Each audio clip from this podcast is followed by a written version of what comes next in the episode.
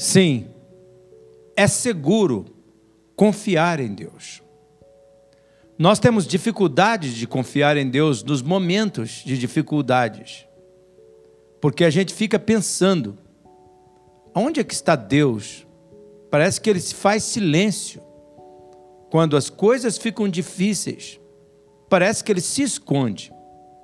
Será que é seguro confiar em Deus? Há uma história a respeito de um homem que dirigia velozmente um carro conversível numa estrada na montanha. Ele teve de fazer uma curva repentina e o veículo foi na direção do precipício. Quando o carro saiu da pista, o motorista conseguiu se segurar num arbustos que estava ali nas, perto da estrada, enquanto o carro dele espatifava-se a centenas de metros lá embaixo. Socorro! Ele gritou, enquanto segurava o arbusto. Alguém pode me ouvir? Um eco foi a resposta. Ele disse: Deus, o Senhor pode me ouvir? O homem clamou. E de repente, as nuvens se moveram e uma voz, como de um trovão, disse: Sim, eu posso ouvir você. O senhor vai me ajudar? O homem perguntou. Sim, eu vou ajudá-lo. Você crê em mim? perguntou Deus. Sim, eu creio no Senhor. Você confia em mim? insistiu Deus. Sim, sim, eu confio no Senhor, respondeu o homem. Por favor, não demore. Atenda-me. Se você confia em mim, largue o arbusto, disse a voz de trovão.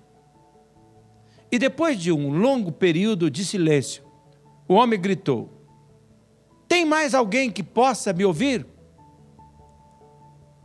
Tem mais alguém que, pode, que possa me ajudar? A verdade é que essa história nos mostra claramente, e a nossa vida nos revela, que nós geralmente não confiamos em Deus.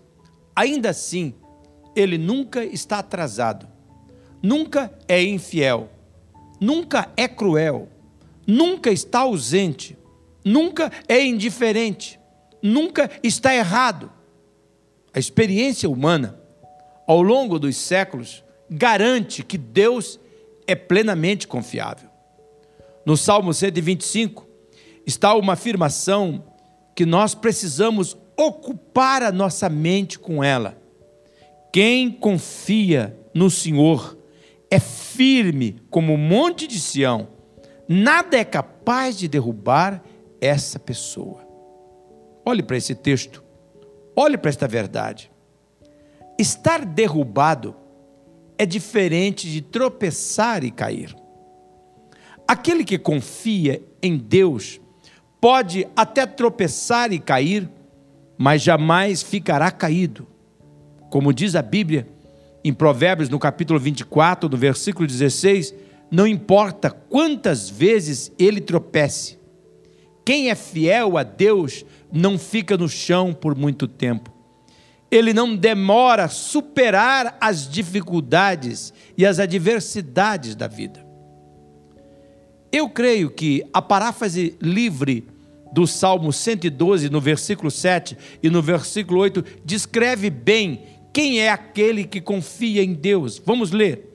Aquele que confia no Senhor não tem medo de receber más notícias. A fé se torna uma base firme para a sua vida. Por isso, ele não tem medo de seus inimigos, porque sabe que Deus o ajudará a vencer.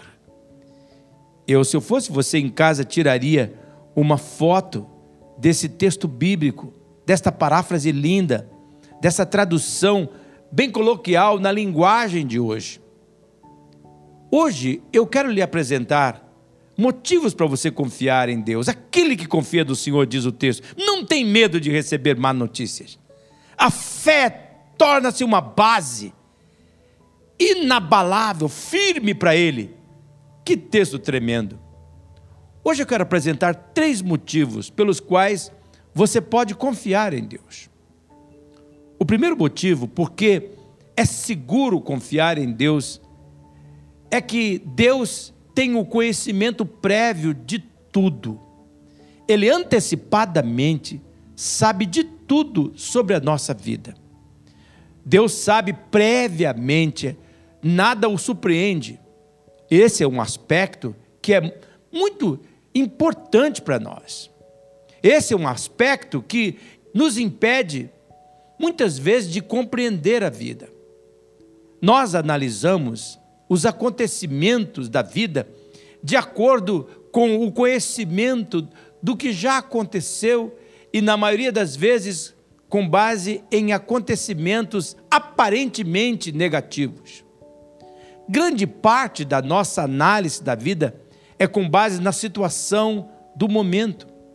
Nós avaliamos e julgamos Deus com base em uma visão limitada. Julgamos Deus com base naquilo que nós achamos que Deus está fazendo. Se Ele não está nos dando uma vida confortável, do nosso ponto de vista seguro, nós achamos que Ele não nos ama, que Ele não se importa conosco. Mas o fato é que Deus age em nosso agora com base no quadro completo da nossa história. Deus vê o, o, caminho, mas vê também o destino, para onde o caminho nos leva. Deus vê o processo e a história toda realizada. Deus vê o futuro com a mesma nitidez que vê o nosso hoje. A Bíblia diz no Salmo 139 que Deus investigou a nossa vida antes de nos criar ele fez um apanhado de todos os fatos. Perante Deus, nossa vida é como um livro aberto. Ele mesmo de longe sabe o que nós estamos pensando, ele sabe quando nós saímos, ele sabe quando nós voltamos. Nunca nós estamos fora do alcance dos olhos de Deus. Ele sabe antecipadamente o que nós vamos dizer antes mesmo de iniciarmos a primeira sílaba da frase. O Salmo 139 diz que Deus nos cerca por todos os lados, ele nos protege com o seu poder. E no verso 16, nós lemos a seguinte afirmação: Tu me viste antes de eu ter nascido, os dias que me deste para viver foram todos escritos no teu livro, quando ainda nenhum deles existia. Veja bem que texto tremendo. É o Salmo 139. O texto é claro Deus viu tudo ao nosso respeito antes da gente ter nascido. Ele definiu os dias que, nós, que nos daria para vivermos. Ele registrou esses dias no livro dele. A mensagem está se tornando clara. Nada que acontece na nossa vida surpreende a Deus. Eu chamo a sua atenção. Deus não leva um susto lá no trono. Ah, meu Deus, o que aconteceu com Jacó? Ele teve Covid. Ah, meu Deus, o que aconteceu com Jacó? A esposa dele morreu. O que aconteceu com Jacó? Ele está com câncer. O que aconteceu? Não, ele não fica surpreso. Nada o surpreende. Ele previamente conhece tudo. Ele já tem uma maneira de fazer tudo se encaixar no seu plano perfeito. Como você já conhece, se você ama a Deus e procura viver de acordo com o propósito dele, a Bíblia em Romanos, no capítulo 8, no versículo 28, afirma que Deus age em tudo que acontece para fazê-lo contribuir para o nosso bem. Por isso, nós podemos confiar em Deus. E é neste ponto que nós temos dificuldades de cooperar com Deus. Nós gostamos de julgar a vida e a forma que Deus age em nossa vida com base em um conhecimento limitado, circunstancial. Nós avaliamos Deus pelas vantagens que Ele nos dá ao viver a vida no cotidiano. Nós achamos que se Ele não faz o que nós queremos, é um sinal de falta de amor, falta da presença dEle nós não avaliamos Deus com base no plano eterno que, que Ele está desenvolvendo em nós. Por isso, nós temos dificuldades de entender como é que Deus conhece tudo e às vezes parece estar em silêncio. A Bíblia ela é muito clara, no Salmo 139, no versículo 6, está escrito: Eu não consigo entender como tu me conheces tão bem. O teu conhecimento é profundo demais para mim. Veja esse versículo do Salmo 139. Veja que o texto ele deixa claro que a questão não é nós entendermos Deus, pois nós não conseguimos entender Deus uma vez que o conhecimento de Deus é maior do que a nossa mente. Nós não temos mente suficiente para poder compreender o conhecimento que Deus tem, a maneira como Ele age. Portanto, a questão é de confiança e não de compreensão. Deus espera que confiemos nele mesmo quando nós não compreendemos. Deus está buscando corações que sempre descanse no seu peito e ao mesmo tempo confie nele para tudo o que ele deseja que seja realizado em suas vidas. Você já sabe, mas eu preciso repetir. Todos os gigantes de Deus foram homens como eu e você fracos, que fizeram grandes coisas para Deus porque confiaram que Deus estaria com eles. Podemos crer que Deus está conosco a cada manhã, portanto, nós podemos encarar as labutas diárias contentes e confiantes de que Ele será nosso guia e fortaleza no caminho, que Ele será poder na nossa luta, que Ele será esperança na nossa aprovação, claridade e gozo em tudo. Quando Deus nos criou, Ele sabia que não poderemos conhecer tudo o que Ele faria. Mas Ele espera que nós tenhamos fé nele, confiança nele. Fé que Ele sabe o que está fazendo e que Ele sempre faz o melhor. Veja como a Bíblia registra em Jeremias, no capítulo 29, no versículo 13: Só eu conheço os planos que tenho para vocês, prosperidade, não desgraça, e um futuro cheio de esperança. Sou eu, o Senhor, quem está falando. Olhe para esse texto. Esse é um texto conhecido. Esse é um texto que nós já ouvimos várias vezes. Olhe que o futuro nosso, ele é desconhecido por nós, mas ele é conhecido por Deus. Deus quer que nós acreditemos que é de prosperidade e cheio de esperança o nosso futuro.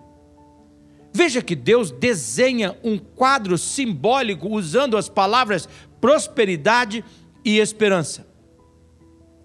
Isso é apenas para desenhar em nossa mente que algo melhor e maior do que nós está preparado. Ele não apenas foi preparado, já está preparado antes de que nós fôssemos criados.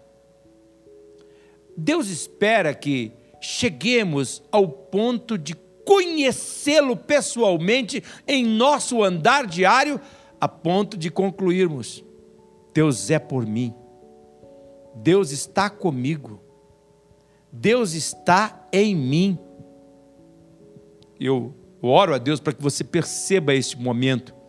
E eu oro a Deus para que você veja como que o Espírito Santo está mexendo no fundo do seu coração e dizendo: meu filho, eu sou por você. Deus é por mim. Ele quer que você agarre a este fato. Ele não apenas é, ele está com você. Ele não lhe deixa. Ele não abandona. E mais do que isso, ele está com você ao ponto de estar em você através do Espírito dele, do Espírito Santo. Então guarde isto.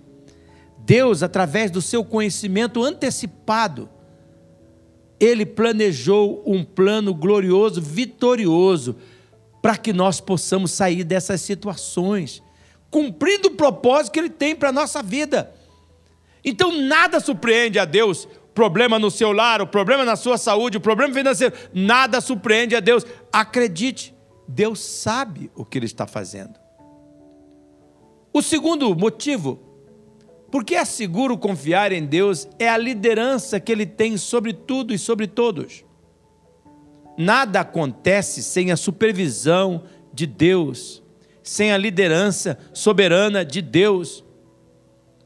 O conhecimento divino é muito importante, mas o conhecimento divino não é tudo. O conhecimento deve gerar em nós a confiança de que Deus é capaz. Ele é capaz e ele não perde o controle sobre nada. Nada acontece sem a supervisão de Deus. Nenhum adversário ou adversidade humana ou espiritual pega Deus de surpresa ele tem o controle sobre tudo, ele tem o controle sobre todos. Como vimos, Deus tinha e tem um plano em mente quando ele nos criou, quando ele nos fez. Este plano é marcado por três palavras, como nós vemos em Romanos, no capítulo 12, no versículo 2. É um plano bom, é um plano agradável e é um plano perfeito. No texto que nós já lemos, Jeremias 29, 13 e Jeremias o descreve através das palavras prosperidade e esperança. Portanto, além de confiarmos em Deus devido ao conhecimento prévio e perfeito de tudo que Ele tem, devemos confiar em Deus devido ao fato dele liderar sobre tudo e sobre todos. Jó descreve isso da seguinte forma em seu livro, no capítulo 42, no versículo 2, ele diz: Agora eu compreendo que o Senhor pode fazer tudo o que quiser e que ninguém pode impedir o Senhor de realizar os seus planos. Veja que Deus tem o controle de tudo. Ele não apenas sabe tudo, como também fará tudo que está em conformidade com o seu plano soberano, mesmo que eu e você não compreendamos ainda. Antes de prosseguir, eu quero que você escute isto. Você não compreende, mas Deus compreende.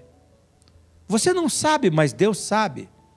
Você não pode, mas Deus pode. Nada o surpreende. Ele tem um plano vitorioso. Deus Deus é soberano e reina sobre tudo. O que é soberania? Soberania é o termo que a Bíblia usa para descrever o controle e a gestão perfeitos de que Deus tem do universo. Deus tem um controle do universo e a gestão de tudo. A gente vê um punhado de pessoas dizendo que o homem está estragando ali, que o homem está prejudicando lá. Olha, quando Deus fez tudo, ele viu, ele considerou tudo isto. Toda a interferência humana, do clima, tudo isso. Ele preserva e governa cada elemento que ele criou. Ele continuamente está envolvido com toda a criação, direcionando a criação e cada detalhe para que cumpra o seu propósito divino. Por isso, firme sua alma com sabedoria, colocando-se debaixo da inteligência divina, da liderança divina. Ele reina de modo supremo sobre cada detalhe do universo. Nem mesmo o inferno e todos os seus demônios podem se opor ao propósito divino. Deus é soberano sobre tudo, Deus é soberano sobre todos. Salomão, o homem mais sábio do mundo, já velho, teve que reconhecer isso, como nós vemos em Provérbios, no capítulo 21, no versículo 30, onde nós lemos: Não há sabedoria alguma, nem discernimento algum, nem plano algum que possa opor-se a Deus. Preste atenção. Não há sabedoria alguma. Esse vírus não é maior. A inteligência, o poder desse vírus não é maior do que a sabedoria do nosso Deus, nem discernimento algum, nem plano algum que possa opor-se ao Senhor. Sabe, Eu preciso dessa verdade todo dia. Hoje, quando estava respondendo a algumas pessoas objetando a respeito dos fechamentos da igreja, estava dizendo da minha frustração, estava dizendo do meu sofrimento com tudo isso que está acontecendo.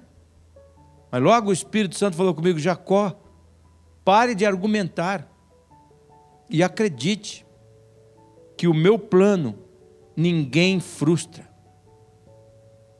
Nenhum plano humano pode se opor ao plano superior de Deus. Pode até tentar, mas é vencido. Sim.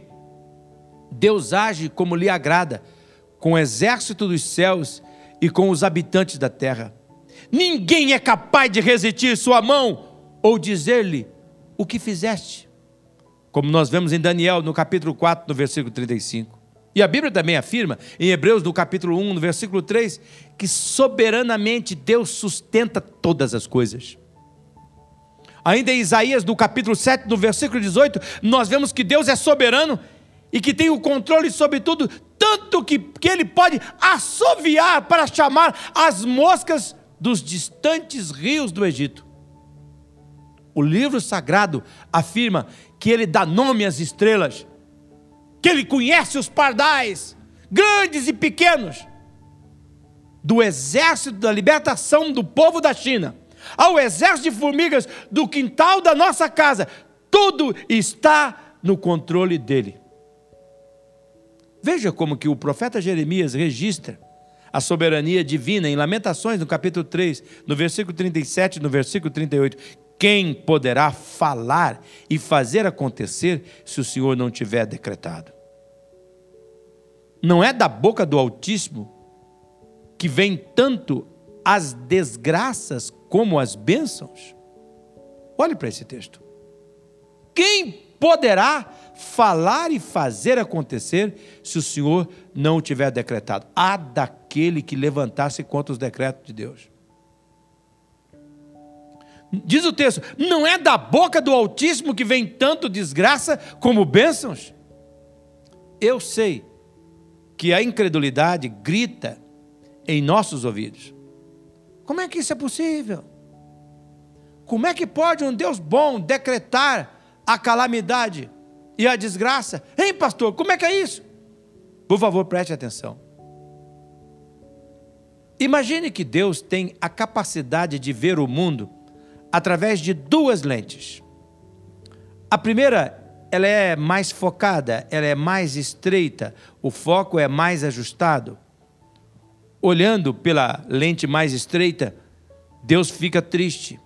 E ele também fica irado com o pecado e com o sofrimento das pessoas. É o que Deus sente nesse momento que nós estamos vivendo. Ele está sofrendo. Ele está irado com as coisas que estão acontecendo. Ele está triste com a tristeza de todos nós. A segunda lente, ela é mais larga, mais ampla. Nela, Deus vê o todo. Quando Deus olha pela lente mais larga, ele vê o mal em relação aos seus propósitos eternos e com o conhecimento antecipado e pleno de tudo, Deus atua para que o bom propósito dele se torne realidade. Preste atenção. Deus sofre conosco na lente mais estreita e na mais larga, ele faz aquilo que é melhor a longo prazo para mim e para você. Como nós vemos, a realidade divina é como um mosaico. As partes podem ser feitas em si mesmo quando separadas. Mas o todo é belo, é bom, é perfeito, é agradável, é prosperidade, é esperança. Eu oro para que você tenha a revelação desta verdade. Eu oro que você compreenda que nenhum dos propósitos de Deus pode ser frustrado. Ele tem a última palavra sobre tudo. Eu me lembro de um dia que eu fui fazer um ofício fúnebre. Era um casal muito jovem. Era um, talvez um dos quadros mais tristonhos que eu já tenho enfrentado. Na frente estava um caixãozinho com um bebezinho, talvez dos 40 dias, quem sabe dois meses. Eu cheguei, me ajoelhei na frente daquele jovem casal. Sabe de uma coisa? Eu acredito que Deus fala da nossa boca. Deus falou na minha boca naquele momento. Eu não saberia o que dizer para aquele casal, mas eu me ajoelhei na frente deles, com lágrimas no meu rosto. As palavras minhas não eram suficientes. Naquele momento, naquele instante, palavras vieram à minha boca. Deus falou na minha boca. E a frase que saiu foi esta: Não é o tanto que se vive, mas é o propósito que se cumpre. Não é o tanto que se vive, é o propósito que se cumpre. Eu disse àquela mãe, aquele jovem pai, imagine o impacto que esse bebê está tendo na vida das pessoas. Eu nunca vou esquecer esse momento. Você nunca vai esquecer esse momento. Imagine o impacto que a vida, os diazinhos desse bebê está causando nas pessoas que estão aqui, nos seus parentes, nos seus pais, nos seus amigos. Não era o tanto que ela viveu que era importante, mas o propósito que ela estava se cumprindo. Será que você percebe o que Deus está falando neste momento? Na lente estreita, Deus sente a nossa dor. Deus sofre conosco. Na lente ampla, Ele realiza o propósito bom, agradável dele e ninguém pode frustrar. Ele tem a última palavra sobre tudo. Por isso, Deus nunca tem deficiência nem necessidade. Deus nunca está de mau humor, nem desanimado. Deus, ele não, ele está sempre pleno, transbordante de energia para agir em favor do seu povo que busca felicidade nele. A Bíblia registra no Salmo 115, no versículo 3, mas o nosso Deus está nos céus e faz tudo o que lhe apraz faz tudo o que lhe apraz, tudo aquilo que lhe agrada. Agora, por favor, não interprete tudo que lhe apraz no texto pelos olhos do egoísmo do coração humano. Deus não é mesquinho, Deus não é egoísta. A Bíblia afirma que o desejo de Deus, que Ele deseja que nós experimentemos o melhor neste mundo. Isso significa que o que agrada a Deus é fazer o melhor por cada um de nós, considerando a eternidade, considerando o propósito final dele. A implicação desse texto é que Deus tem o direito e o poder de fazer tudo que o deixa feliz. É isto que significa dizer que Deus é soberano. Portanto, nós podemos afirmar que a permissão do mal continua a cada hora sucessiva da história humana. Em sua própria deliberação, Deus não o impediu, não impediu o mal no princípio, também não impediu no seu desenvolvimento subsequente. Guarde bem isto: a manifestação do mal caminha em seu curso determinado e chega ao seu fim determinado. O fato de Deus não impedir a manifestação do mal demonstra que ele, sendo o que é, deve e seguramente tem um propósito maravilhoso em vista, que por ser grandioso nós ainda não entendemos. No fim, temos de reconhecer que se há um Deus no céu, não existe coincidências, nem nos menores detalhes da vida. A propósito, propósito divinos. Nós temos que reconhecer o que está escrito em Provérbios, no capítulo 16, no versículo 33. Podemos pensar que decidimos as dúvidas jogando cara ou coroa, mas é o Senhor que controla o resultado. Nossos políticos podem achar que eles têm o poder na mão de fechar e abrir igrejas, de impedir as pessoas de estar juntos buscando o Senhor, ou que o vírus tem poder de nos tirar a vida, mas não esqueça dessa verdade. Podemos pensar que decidimos as dúvidas jogando cara ou coroa, mas é o Senhor que controla o resultado. Eu oro para que o Espírito Santo lhe dê discernimento de ver a verdade que Deus está mostrando no nosso coração. A verdade é que a sorte se lança no regaço, mas do Senhor procede toda a decisão.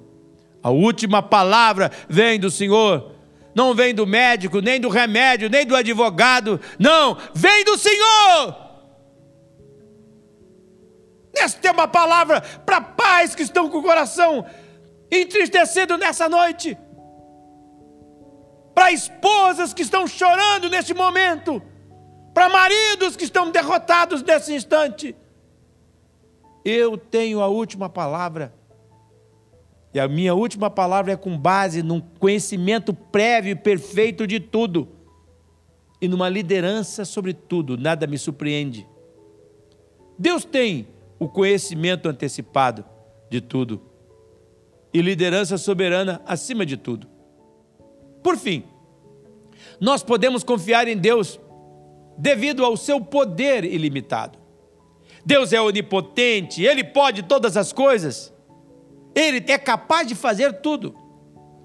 Saber que nós estamos crendo em um Deus que sabe tudo, nunca perde o controle de nada e ainda pode tudo, gera na gente uma segurança incrível. Isso nos faz acreditar que, tendo um Deus assim, a gente pode, como afirma o Salmo 18, no versículo 29, atacar uma tropa e transpor muralhas na vida. A Bíblia diz que Deus faz o impossível se tornar possível, como nós vemos na Sua palavra. Como está registrado em Mateus capítulo 28, no versículo 18, Jesus tem toda a autoridade no céu e na terra. E se nós temos um Deus assim, como nos assegura Paulo em Romanos capítulo 8, no versículo 31, se Deus está do nosso lado, quem poderá nos vencer? Ninguém! Eu quero falar isso olhando para você, tendo Deus do nosso lado com a força que Cristo nos dá. Não tem vale mais profundo que nós não possamos transpor.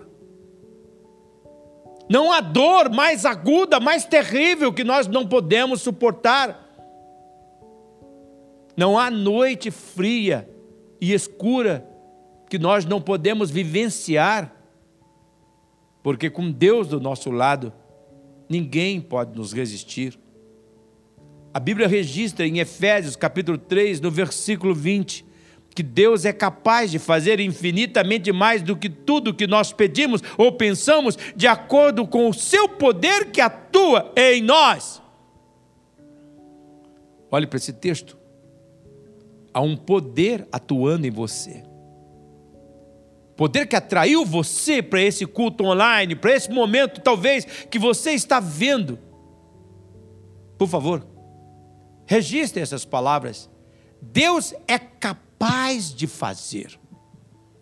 Nós podemos crer em Deus, porque Ele é capaz. Ele tem todo o poder sobre tudo e sobre todos. Quando Ele quer, ninguém pode resisti-lo.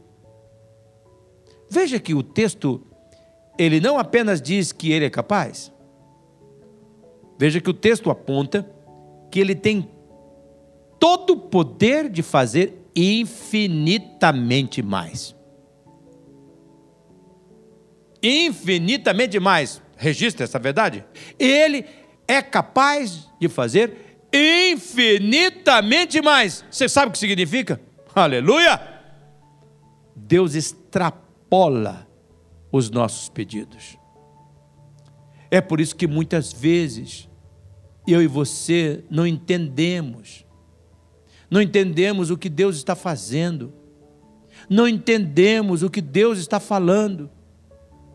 A Bíblia diz que nós muitas vezes não sabemos até o que pedir, Por isso, muitas vezes, Deus tem que dizer não aos nossos pedidos para poder nos levar para além daquilo que nós estamos achando como sendo necessidade urgente.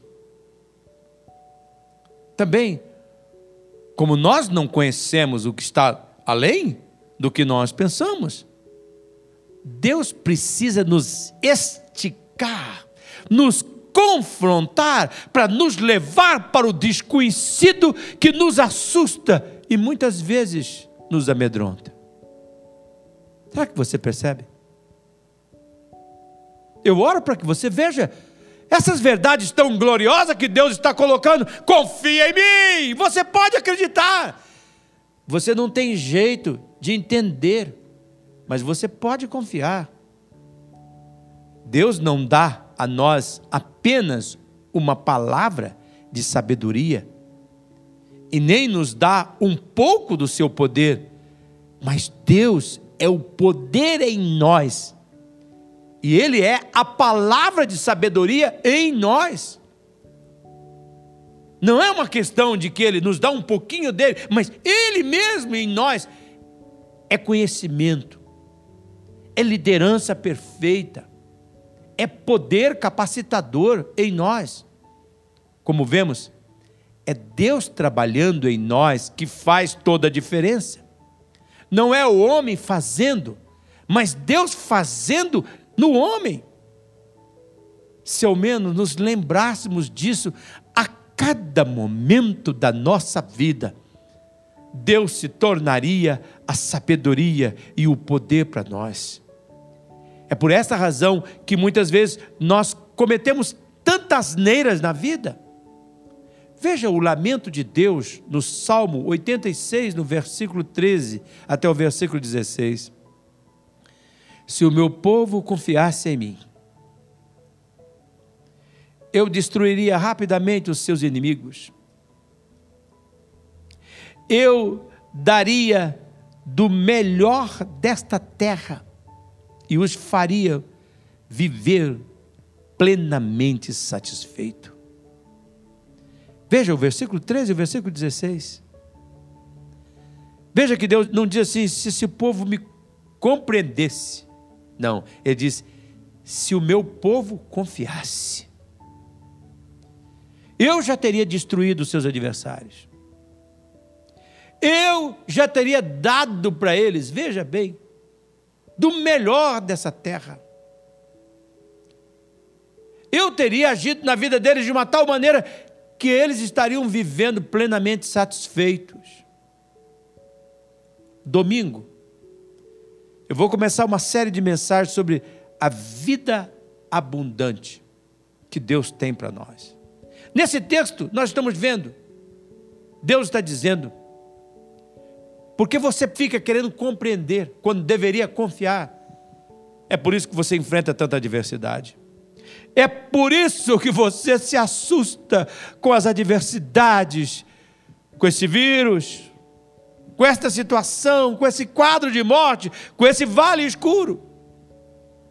Se você confiasse em mim, eu já teria destruído os seus adversários e você viveria nessa terra com o melhor e você estaria plenamente satisfeito. Eu oro para que você verifique como que Deus está falando comigo e com você. Em outras palavras, Deus está dizendo: você pode confiar em mim, mesmo quando você não me vê. Eu tenho conhecimento antecipado de tudo. Nada surpreende a mim, surpreende você, mas não surpreende a mim. Eu sei o que eu estou fazendo, porque eu tenho liderança soberana acima de tudo e sobre tudo. Mesmo as desgraças que está acontecendo com você, eu vou agir para cooperar com o quadro da lente mais ampla daquilo que eu estou fazendo para ter você comigo na eternidade. E preste atenção, não é só uma questão de conhecimento e de influência soberana minha, é também de capacidade. Eu tenho todo o poder no céu e na terra para fazer o melhor por você. E eu criei você. Se eu quisesse destruir você, eu já tive todas as oportunidades, mas eu te amo. Eu te amo, eu te quero, eu criei você para mim. E eu estou preparando você não para viver neste mundo, mas para viver comigo na eternidade, no céu que eu criei para ter você, para desfrutar você e você desfrutar a mim pela eternidade. Você que está comigo no pacto de oração, eu creio que esse culto foi uma demonstração de amor. Eu sei, nós temos agora perto de 400 pessoas nos assistindo ao vivo e tantos outros que vão assistir depois. Você que está comigo no pacto de oração, colocando diante de Deus um assunto. Talvez você esteja perguntando, pastor, eu nunca fiquei sabendo desse negócio de pacto de oração. Como é que é isso? Se você tem um problema, por exemplo, na sua família e você está orando por esse assunto, assuma um compromisso de sete quintas-feiras, que você não vai perder esse momento. Quando for presencial, você vai vir presencial. Agora que não pode ser presencial, tu vai consagrar aquele momento. Aquela uma hora e quinze, uma hora e meia, para você estar conosco neste momento do culto. Deus vai usar as canções, os testemunhos e as mensagens para falar com você. Cada manhã você vai dedicar um tempo falando com Deus na sua casa, Senhor. Esta área da minha vida pode ser um casamento, pode ser um problema familiar, pode ser um problema financeiro ou da saúde, como nós estamos enfrentando tantos. Às vezes, aqueles que estão doentes acham que a, a doença é pior, mas a desavença que está acontecendo no lar, para aquele que está sofrendo, também é um problema terrível. O desemprego, a fome, a pessoas passando necessidade, sem poder trabalhar. Quando você coloca diante de Deus, Deus escuta nossas orações. E durante sete semanas você vai dizer: Eu vou ficar focado nesse assunto, ouvindo Deus, lendo a Bíblia em casa, orando, escutando os cultos, ouvindo as mensagens. Deus vai responder. Muitas vezes ele vai dizer para você: Sim, eu vou te abençoar nisso, vou mudar isso, vou resolver essa situação. Outras vezes ele dizer: Não, não, não, eu não vou dizer, aprovar você nisso.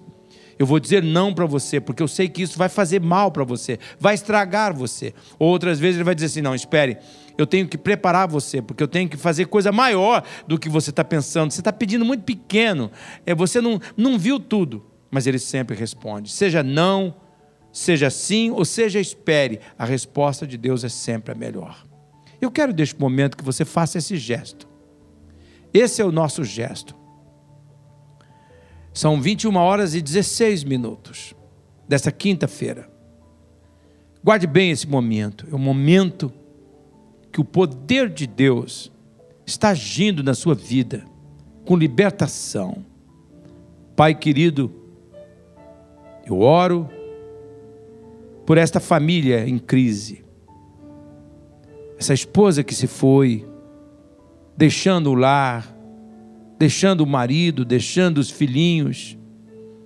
Esse marido que trocou, ó Deus, a segurança da casa, do que os filhos necessitam, dessa esposa tão querida, se foi deixando vazio. Restaura esta casa.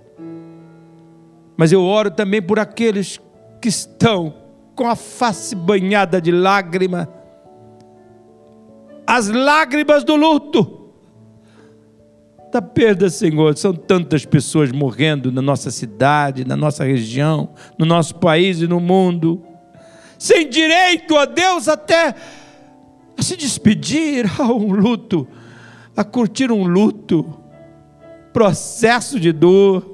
Que violência, Senhor. Nós vimos na tua palavra hoje como que o Senhor fortalece com essa verdade gloriosa do teu conhecimento, do teu poder, do teu plano soberano. Eu oro por aqueles que estão acamados, assustados, amedrontados, apavorados por esse vírus maligno. Eu peço que o Senhor cure, que o Senhor restaure. Entra nesse hospital, entra nesse quarto, nesta casa e dá uma noite de descanso e de bênção.